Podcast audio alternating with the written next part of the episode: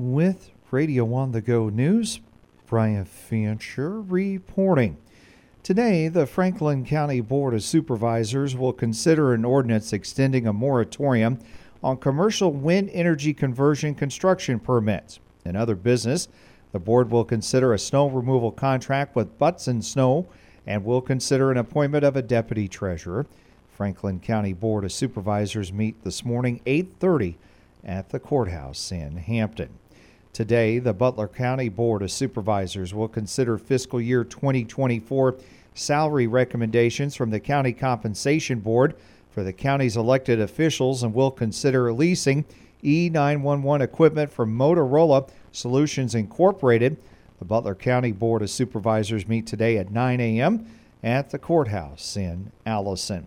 The Hancock County Board of Supervisors today will discuss the closure of the courthouse that took place this past Thursday and will go into a closed session to discuss the purchase or sale of real estate. Hancock County Board of Supervisors meet today 8:30 a.m. at the courthouse in Garner. Today, a reception will be held in Hampton for retiring Franklin County Supervisor Mike Nolte. Nolte served in his capacity for 20 years. The reception for retiring Franklin County Supervisor Mike Nolte today from 1 to 3 p.m. at the Courthouse Rotunda in Hampton. If you got an ugly Christmas sweater, something in the wrong size, or a duplicate item as a gift, now the season for returns and lines at customer service counters are long.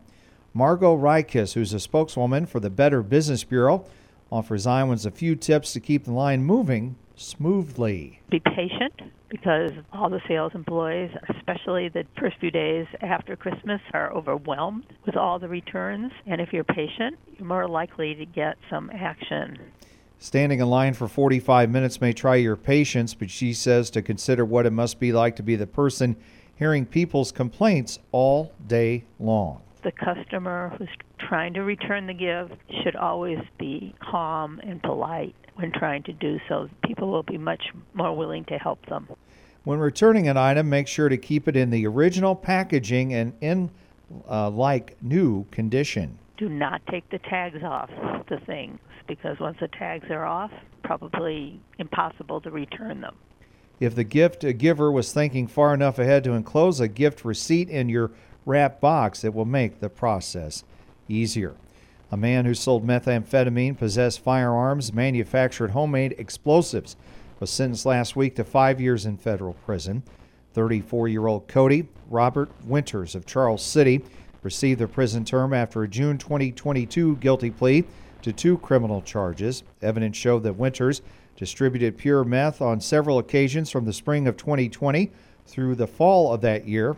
During this time, Winters also taught another individual how to manufacture explosive devices. Once his prison term is served, Winters will then serve a five year term of supervised release. Here's a look back on the top news stories in the state of Iowa for 2022. Radio Iowa, I'm Matt Kelly with a look back at some of the top stories of 2022. Iowa poultry producers were plagued by avian influenza for the first time since 2015, with more than 30 outbreaks costing the industry millions. This year's first case appeared in March, according to State Ag Secretary Mike Naig. The virus is being carried in the wild bird population. No other state saw more commercial and backyard flocks impacted by bird flu. Almost 16 million chickens, turkeys, and other birds either died from it or were euthanized to contain the virus. COVID 19 claimed the life of its 10,000th Iowan in September. By October, University of Iowa healthcare pediatrician Adam Brown sounded the alarm about a respiratory illness called RSV. We have seen a spike in the last several weeks, and it's not a real common time of year to see that. Central Iowa urgent care clinics were so overwhelmed with flu, COVID, and RSV patients they stopped taking walk ins. A gunman opened fire at a Cedar Rapids nightclub in April, killing two people and injuring 10, bringing this reaction from Mayor Tiffany O'Donnell. Shock, anger, grief, disappointment. This is not who we are. This is not Cedar Rapids. In June, shootings outside a church in Ames left three dead, and in July, three members of a Cedar Falls family were murdered in their tent while camping at Maquoketa Cave State Park. A relative spoke at their memorial. Our hearts are beyond broken and our lives shattered to pieces. The couple's nine year old boy survived the attack. Iowans reacted to the U.S. Supreme Court decision in June overturning Roe v. Wade, which had protected abortion rights. Sarah Stoesz is president and CEO of Planned Parenthood North Central States. Today is an absolutely horrible devastating day. With the opposite reaction from Bob Vander Plaats, president and CEO of the Christian conservative group, The Family Leader. First reaction is just one of celebration as well as praise. Vander Plaats called it the answer to 50 years of prayer. Deadly tornadoes swept southern Iowa in March, killing seven people and wiping out more than 50 houses in Winterset.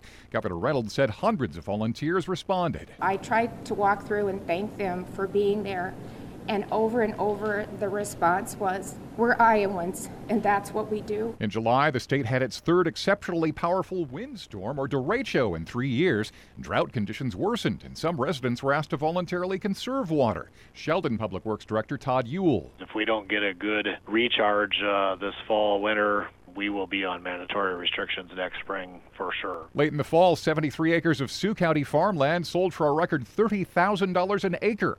Auctioneer Mark Zomer of Rock Valley made the sale. Overall, long term, I think land has proven to be a good investment. That land is located in northwest Iowa between Sheldon and Boyden.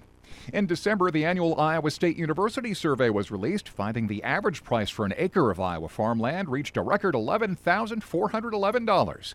That's up 17% from last year.